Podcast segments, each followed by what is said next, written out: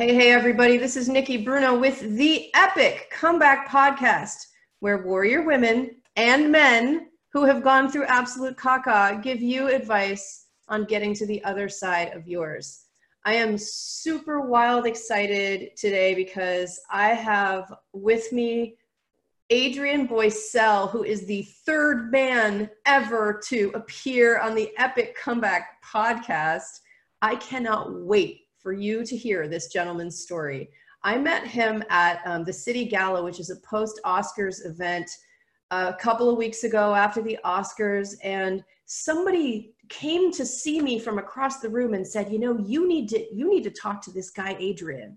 And I really want you to talk to him, and I'm going to make sure that the two of you have a conversation. And we did have a conversation, and here we are now on the podcast. So Adrian, I am going to, first of all, thank you so much for, for being here on my podcast. I'm honored. I'm very honored and humbled. I'm really excited to do this with you. I feel the same way. Awesome. So Adrian, I'm going to give you the mic to introduce yourself. I would love for you to tell us who you are, where you're from, and what keeps you busy during the day. What are you up to? Oh man, what doesn't keep me busy during the day? That's that's the real question, I think.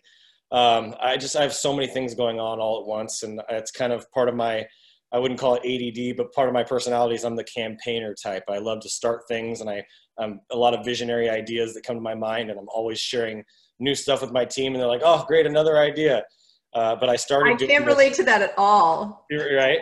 So in two thousand seven, um, I had been working in a few different sales jobs previous couple of years from oh five to oh seven, home loans and selling cars and just getting my chops in the sales world and understanding how to work with people and understand their needs and solving problems. And I had some really good sales mentors and read a few books along the way, like Think and Grow Rich by Napoleon Hill. And that was a life-changing, you know, eye-opening book for me at such a young age. I think I read that when I was seventeen. And so wow. I ended up starting my own business in oh seven, doing graphic design and printing. Mm-hmm. And I was printing and doing graphics for the nightlife, entertainment, restaurant kind of industry. And I was doing promotions and putting together events and bringing people to their venues and getting paid a piece of that. And after doing that for about a year, I just thought, man, there's got to be an easier way to make money than this. And my mentor at the time, Larry, told me, man, you have a, such a talent for graphics. You have such an eye for art. You're just gifted in this area. And if you could add the printing side of the business that you've been doing, you've been making good money on, this could be really a huge future for you. I think you should just go all in on this and say, forget the nightlife stuff. And I'm like, okay. So I listened to listened to my mentor. I had an open mind, and I immediately started a company called California Printing in oh seven, late, late oh seven. And uh, after about two and a half years, I had over three thousand clients. Wow, dude. I, I had pretty much dominated my local market, and I was the go-to guy for printing flyers and business cards. I had my own retail storefront. And uh, it was it was an amazing, amazing journey. I learned a lot. I actually ended up selling that company uh, about three quarters of the way through two thousand ten, almost two thousand eleven, and exited that business and then said, okay, well, now what? Because I got taken by a greedy investor who really just saw my vision for what I was doing and kind of wanted to steal the, the secret sauce and do it himself. Oh, and wow. I got I got pushed out of that company that I had sold him, uh, thinking that I was going to continue to run it. But Uh, long story short, I ended up having to kind of re restart and figure out what I was going to do, what direction I was going to go. And all over all those years of doing the printing and design, where I really saw there was a huge gap in the market was the content of what's the objective of this. People would just come in like, I want a flyer. And I'm like, okay, well, what do you want your flyer to be about? And they'd be like, well, I don't know. I, I just want people to, to purchase from me. And I'm like, okay. So I was really coaching people and walking them through the process psychologically of what they needed to do to attract buyers and make people want to work with them. Sure. And figuring out what their why was, what made them tick, and really getting to know who they were as a person. And because I was building authentic relationships, that's the reason why I believe I got to over three thousand clients as quickly as I did. So yeah. I decided to start a marketing agency. And I took some classes with Google up in Chicago and learned the advertising side and learned a lot more about S E O. And I knew, you know, quite a bit about S E O, but I kind of leveled up and started really educating myself. And I found some mentors and started doing classes and trainings and just poured as much as I could into becoming a, a digital marketer, you know, digital advertiser online. And that's really what I've been doing ever since. And now I've kind of branched off into some other areas like Uh, property development. So digital properties, like building a lead generating website that you can rent to somebody which we have another company called Lead Butler that does that. And then I have an online training course where I teach graphic designers that were like myself how to generate six figures. So I have a bunch of basically projects that I've created and campaigns that I've created over the years of doing this to try to help other people, just to creating other revenue streams. Yeah. And what I love about this is that everything that we just learned about you, Adrian, is like, it's like, it's like, has nothing to do with the story that we're going to be talking about today. I mean, I'm sure that there are some, I'm sure that there's some like, you know, overlaps, some, but yeah. Yeah. So you, you just, you sound like a super busy guy, and you live in, you live in California, right? Born and raised Sacramento, California. Been here my whole life. I lived in Illinois for about a year, but yeah. Other than that, I've been here. This is, this is hometown. Sacramento. I love yeah. it. Yeah. So I'm a little south of you, so we can't just have coffee like tonight. I know. Right. Yeah. We'll meet up. We'll meet up one of these days. Um, I don't think I'm going to be here permanently, to be honest. I think I'll end up moving, moving either Southern California, San Diego, or if not, I'll be out of California, probably like Nashville or something. Okay. All right. Well, th those San Diego and Nashville, those are two pretty good choices. Yeah, definitely. Choices.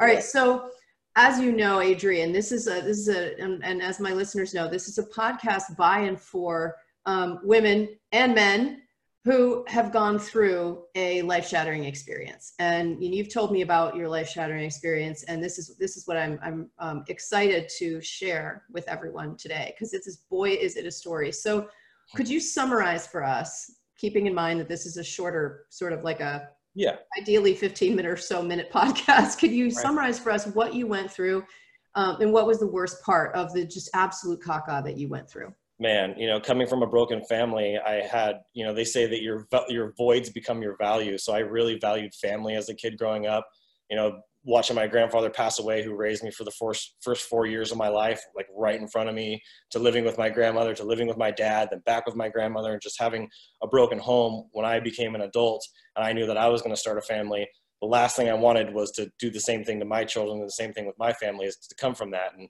I ended up getting married in two thousand fourteen. And less than two years into my marriage, found out that uh, somebody was being unfaithful, and I kind of called it out. I had discovered it uh, one evening when she said she was at her parents', and she wasn't at her parents'. And next thing I know, I find out that she was, you know, hooked to, hooked to drugs. And we had a kid together. And um, even though he wasn't mine biologically, when I met, met her, he was only three weeks old. But I raised him for the first six years of his life. And the last two years, from four until six, it was completely alone.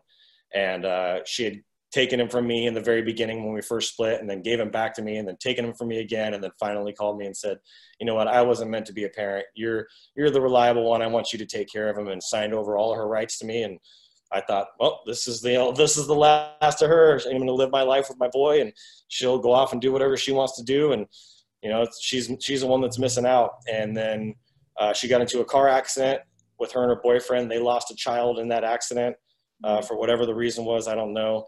And it was really unfortunate. And for some reason, she decided that she wanted to change things. And instead of telling me and communicating and talking to me, she just randomly showed up at his school one day. And I went to go pick him up from school, and the teacher gave me this sideways look like, what are you doing here? And I said, I'm here to get Joseph. And she said, somebody already picked him up. And I said, what do you mean somebody already picked him up? I'm the only one that ever picks him up. And so I called my girlfriend at the time, and I said, did you pick up Joseph? And she's like, uh, no. And I'm like, I'm calling the cops. So I immediately ran upstairs to the office, called the cops. They had no idea who gave him to her, who they gave him to. Didn't have, a, I, they didn't check I Ds. They didn't have, it was just a scribble on a piece of paper for the signature, the sign out. Yeah. And I was just, it was the, literally the worst moment of my whole life. It was, I mean, shattered. I was shattered into a million pieces. It was incredibly traumatic.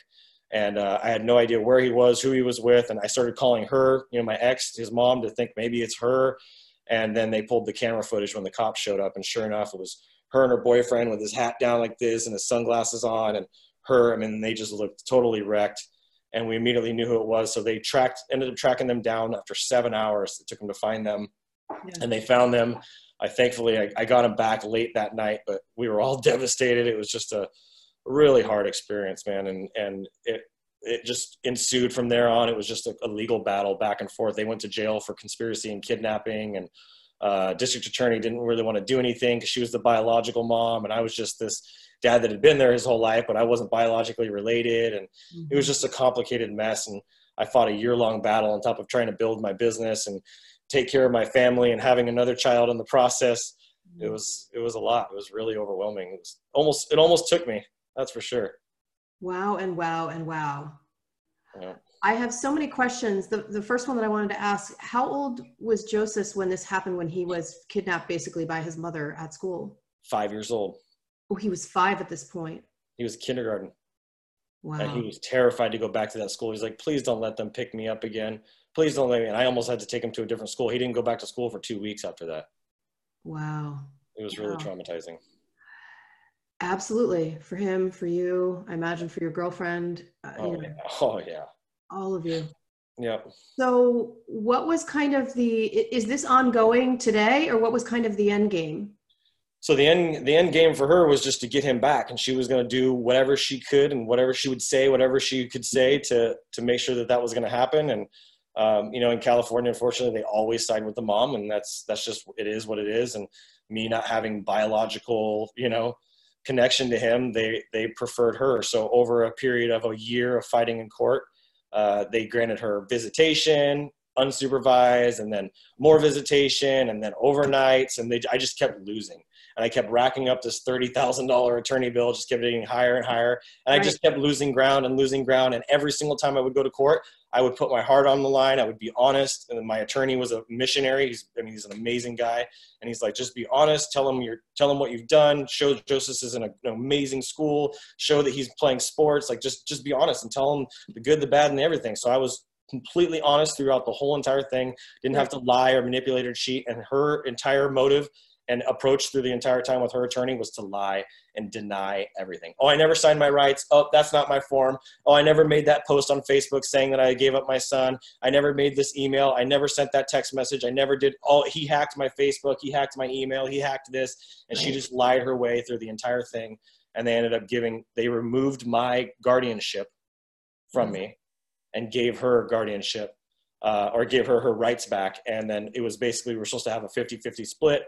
But just after all the trauma that had happened with my wife and uh, the drama with her, my, my ex's parents came and started a bunch of drama at my house, and cops called, and just a year of just like absolute nightmare. Mm-hmm. We just said enough is enough. And she, my son started acting out towards my baby. We both had babies within two weeks of each other, my ex-wife and my new wife. Mm-hmm. Our babies were two weeks apart, and he started acting out towards his mom's baby and doing some things that were very dangerous. And so I said, you need to keep him for now. He needs to get help. I'll, I'll whatever you need from me, I'll be there. I'll support, but I, I can't have him at my house putting my other baby in danger.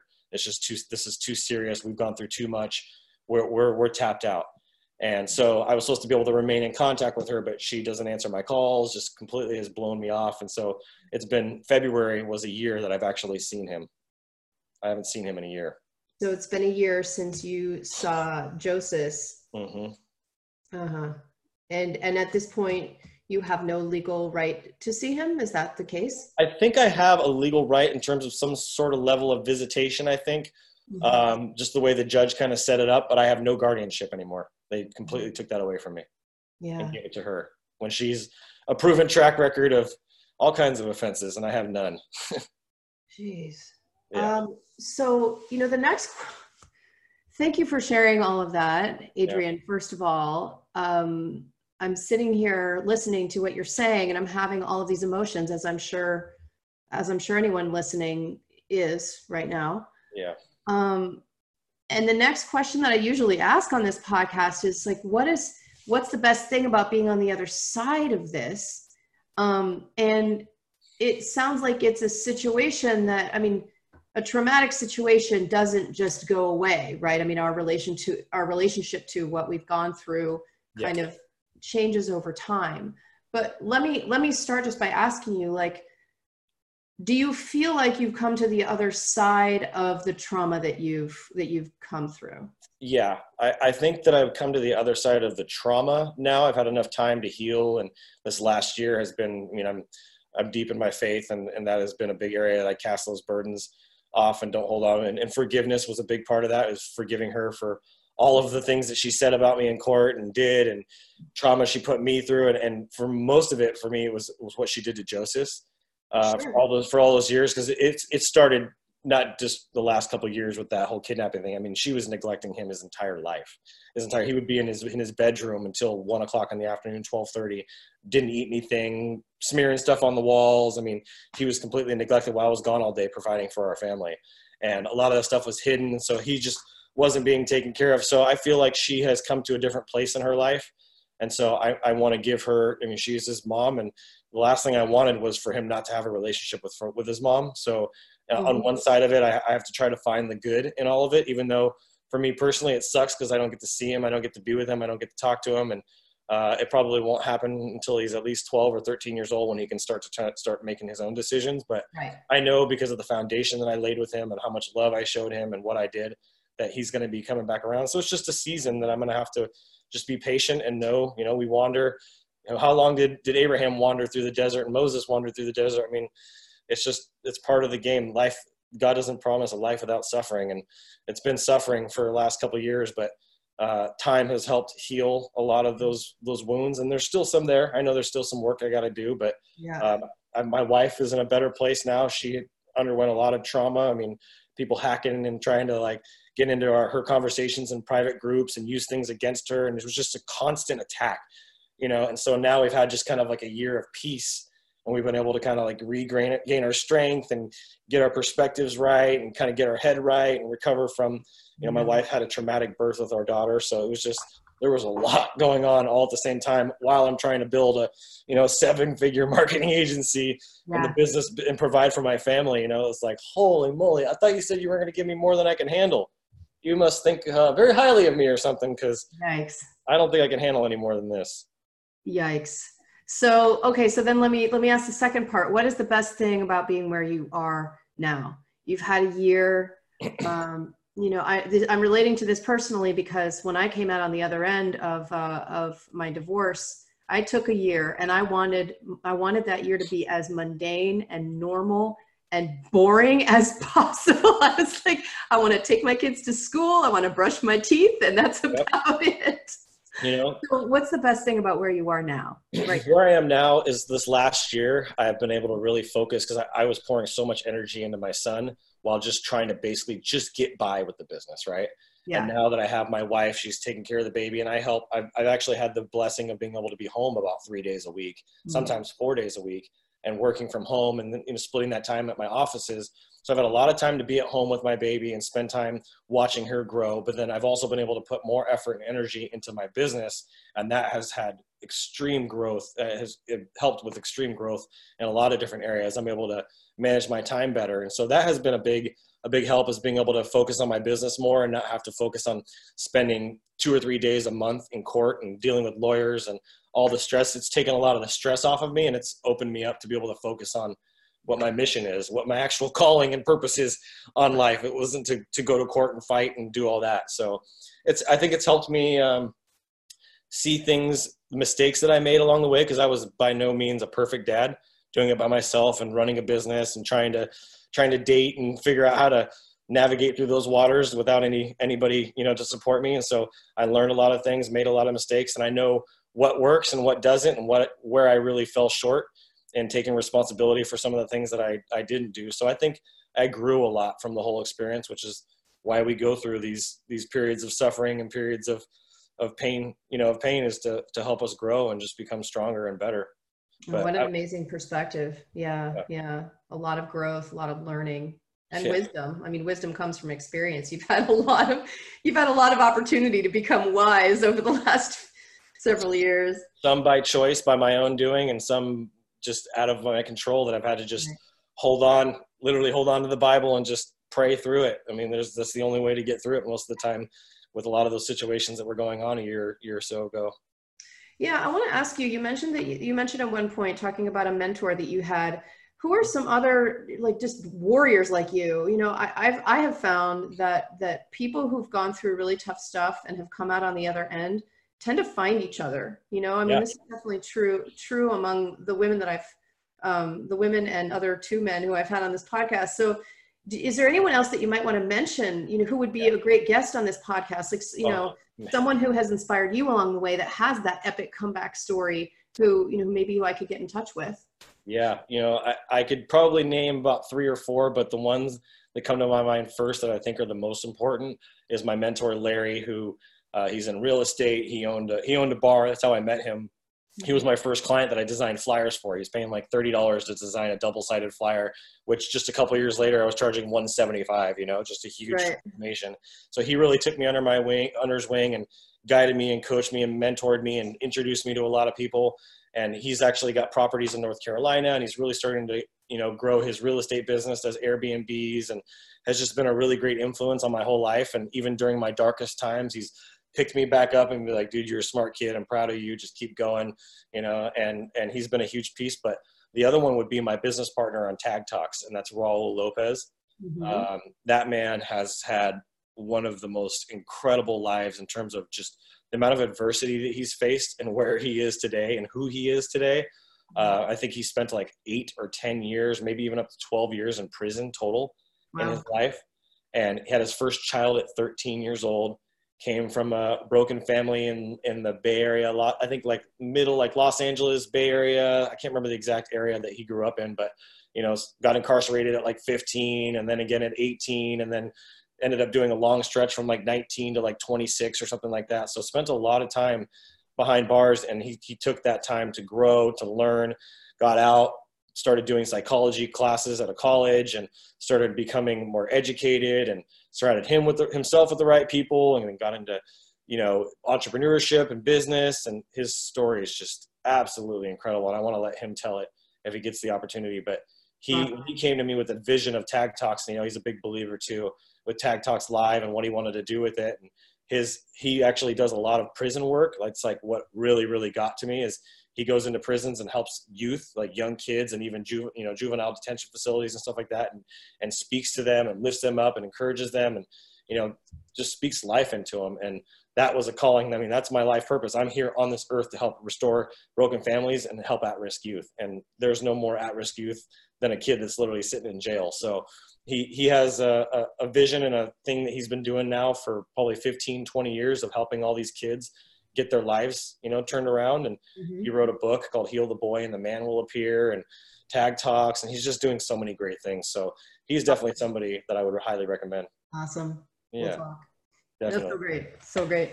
So really the essence of this podcast, Adrian, is what I'm about to ask you right now, which is based on what you've gone through and based on what you know to mm-hmm. be true, what is one piece of advice that you would give to people who are going through absolute crisis caca muck right now on how to like how to get to the other side? You've mentioned that your spirituality has been central to you.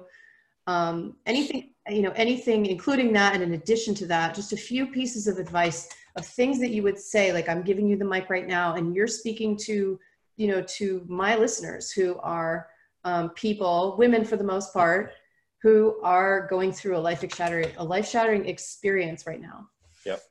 I, I think that the first piece that comes to mind, and this is just where my heart is, is that uh, when you're going through traumatic situations and just any negative situation in general, it's, it's really easy to get caught up in our own selves and, and, and go internally. And we have to get outside of ourselves and just remember that we are loved. No matter what, how we feel, no matter what people say, negative things are going on behind us, what mistakes we made, that we're still loved and we're still valued. We have a creator. We're, regardless of who, what belief system you have, we have a creator, and we are loved by them, and that we are strong enough. I think that is the biggest thing, is they don't think that they're strong enough. I really feel like there's, there's a power inside of you that you haven't even realized yet, because when you're tested and you're put, put to your extremes, you can get through it. You absolutely can. There's, there's nothing that can beat you other than yourself. And I think that's, that's something you got to remember, is you're your own, your own biggest, biggest enemy, or your own biggest, you know, uh, obstacle, and you are strong enough. Absolutely. That's huge. That's mm-hmm. huge. And I agree with you completely. Going through a traumatic experience, when not only are you, you just don't know how you're going to get through it. And then there are those moments when you don't know if you're going to get through it. And yep. just that experience of like taking the next step, and yep. then the next step, and then the next step, and time going by, I, to me, to me, that helps prove to us that we're, that we are warriors somehow. Yep. Somehow. Absolutely. Even just getting through. just getting through it is exactly, that's exactly my point. Yep. Yep. Well, I'm going to ask you uh, what may seem like a random question, but this podcast is all about being epic. So what I want to know from you, Adrian, is if you could have any superpower that you don't already have, what would it be? Oh man, what a great question that I don't already have. Yeah, because we all uh, have superpowers, and I know you do. I, I think, I mean, I think an actual, like an actual superpower? Any, yeah, like it could be, it could be something that's, you know, like a lot of people say I would, I would be able to fly. Like it could be. That's exactly, that's probably my, that's probably my one. I've dreamed, I've had dreams, reoccurring dreams my whole life of flying. That's, that's literally my, one of my biggest, biggest dreams is, is flying. Yep. There you go. That's awesome. Yep. Yep. Well, Adrian, a huge, huge thank you to you for being my guest, for sharing your story, for sharing your wisdom, and for providing inspiration to our listeners. What now I want to ask you, where can we find you online? Because I know you, it sounds at this point, I don't even know how many businesses you have, but where would you, where would you most want us to, uh, to find you and follow you? So the easiest thing is going to be is if you're a business owner, then probably hit me up on LinkedIn, A D R I A N B O Y S E L, uh, Adrian Boysel. You can look me up there. If you're on Instagram, you can just do at Mister Boysel. And that's, I use the Mister because one of my mentors told me when I was a kid, he goes, always remember that you're Mister Boysel. You may look young. You may be a small, small, short guy. Cause back then I was even, I was a tiny little guy. I was like five foot six. I'm like five eleven now. I didn't hit my growth spurt, but he's like, always remember you're Mister Boysel. So I've used that ever since, just as a, as a subconscious reminder that I'm Mister Boysel. Right. And I'm not small. And that's, that's one of my keynotes that I do is how to go from feeling small and insignificant to feeling like a titan. And that's one of my, one of my talks. So I think it's important that people have that mindset that they start to shift from feeling insignificant and small to feeling like a titan just for surviving. That's so good stuff. You didn't mention that you're a speaker too. I mean, oh, yeah. I, I, we could have figured that. I could have figured that out. I kind of already knew that, right. But yeah, yeah, that is awesome. Yeah. Um, So this is Nikki Bruno with Adrian Boysel, Mister Adrian Boysel, on the Epic Comeback Podcast. For more information about how to stage an epic comeback in your life after a life-shattering experience, please go to the epic comeback dot com.